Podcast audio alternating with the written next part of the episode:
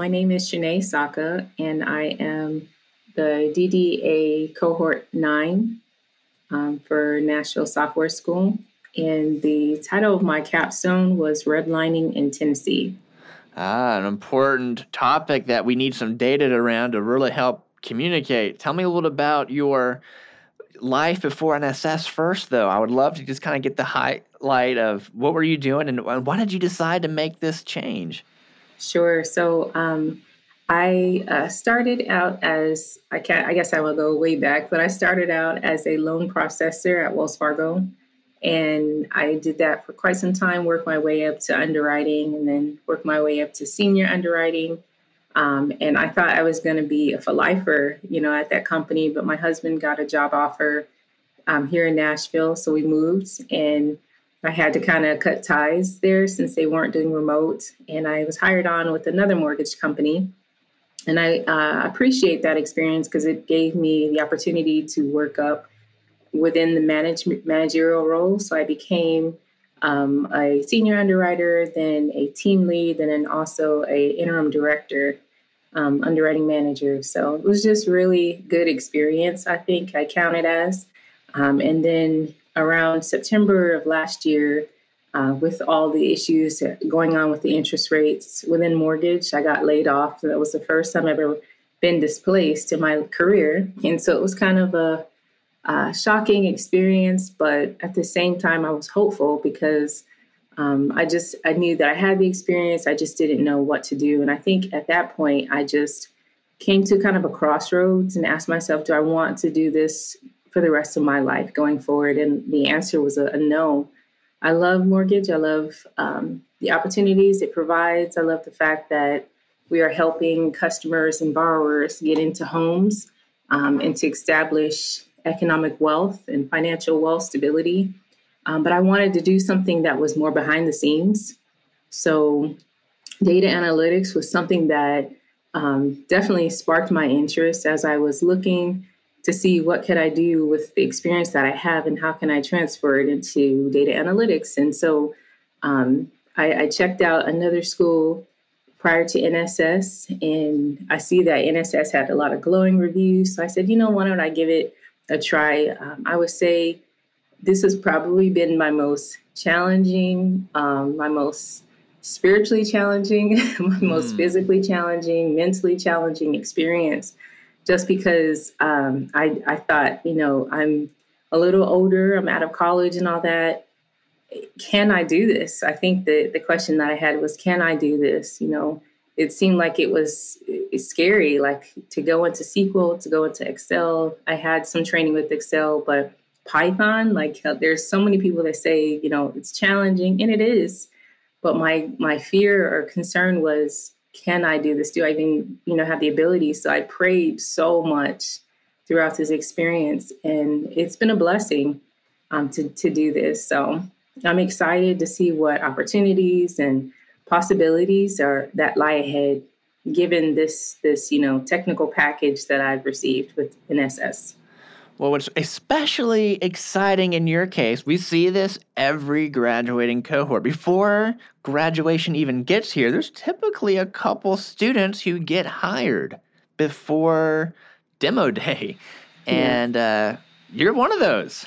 Yes. Thank God. yes. That's incredible. So I am so excited to talk a little about that. But first, the changing industries that are all around us, like mortgage, right? I mean, that is up and down, and there's a lot of a lot of shifts and unexpected happenings in that industry, along with many others. So, mm-hmm. how incredible it is that you can take your previous experiences and st- not necessarily start over, but start in a new chapter direction. And you can yes. still use those past experiences though. Absolutely. Towards that's yeah. the case for anyone going through NSS. No matter what that background is, you can find a way.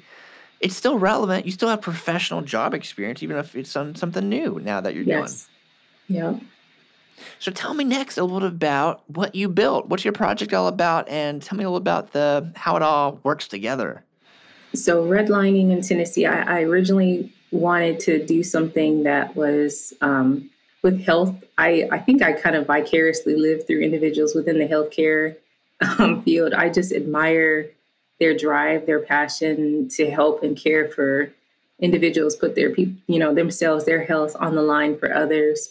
Um, so I originally wanted to do something within healthcare, but um, something told me um, you should probably focus on what you already know. Just build from what you already know. And so I, I wanted to get into mortgage, and with the new position that I have, it is a mortgage data analyst position. So I wanted to just kind of look at the data um, from a standpoint from a data analyst and see what I would be working with in the field.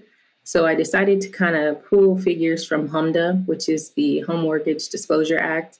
And they, um, so financial institutions are required to report the demographics and specifics of every borrower that they um, either approve or deny. And whatever the denial reason is, they need to record that information. So I knew that existed. So I was able to pull the data set and my main aim was really um, to see because within Nashville, I think everybody can see this when you drive downtown the amount of construction that's going on and the new developments that's taking place.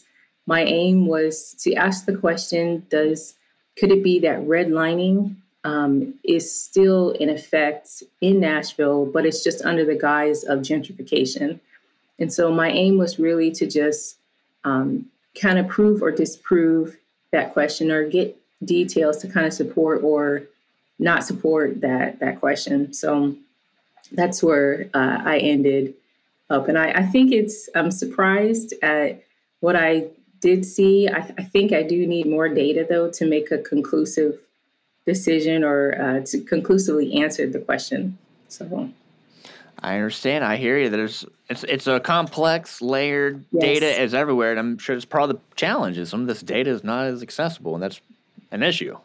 Yes. So tell me what you're working on next. What? Hey, how did you get this job lined up? What are you excited about doing next? Tell me a little about what is on the horizon. So the uh, the new job that I received with is within the same realm. So it's a mortgage data analyst.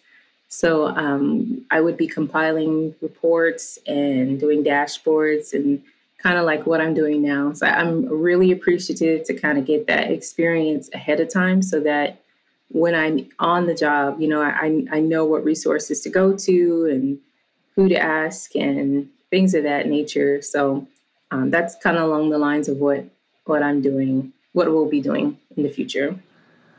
Thank you.